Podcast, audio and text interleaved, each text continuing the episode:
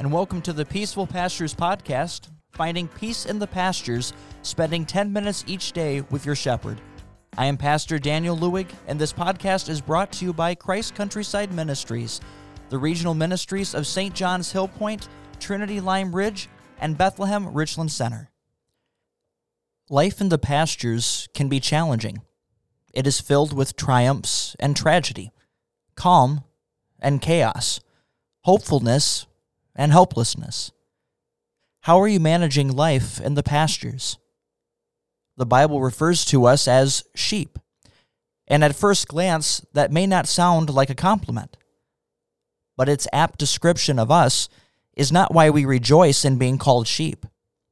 We rejoice in being called sheep because of our Good Shepherd. We know the care and quality of our Good Shepherd.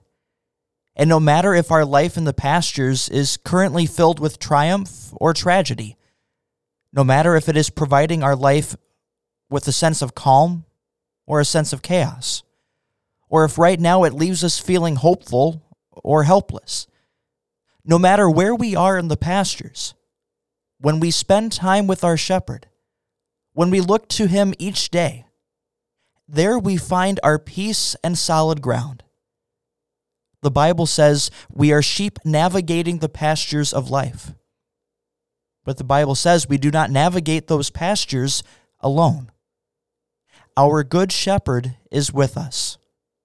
Join us for a new weekday devotional podcast where we spend 10 minutes each day with our shepherd and find peace in the pastures.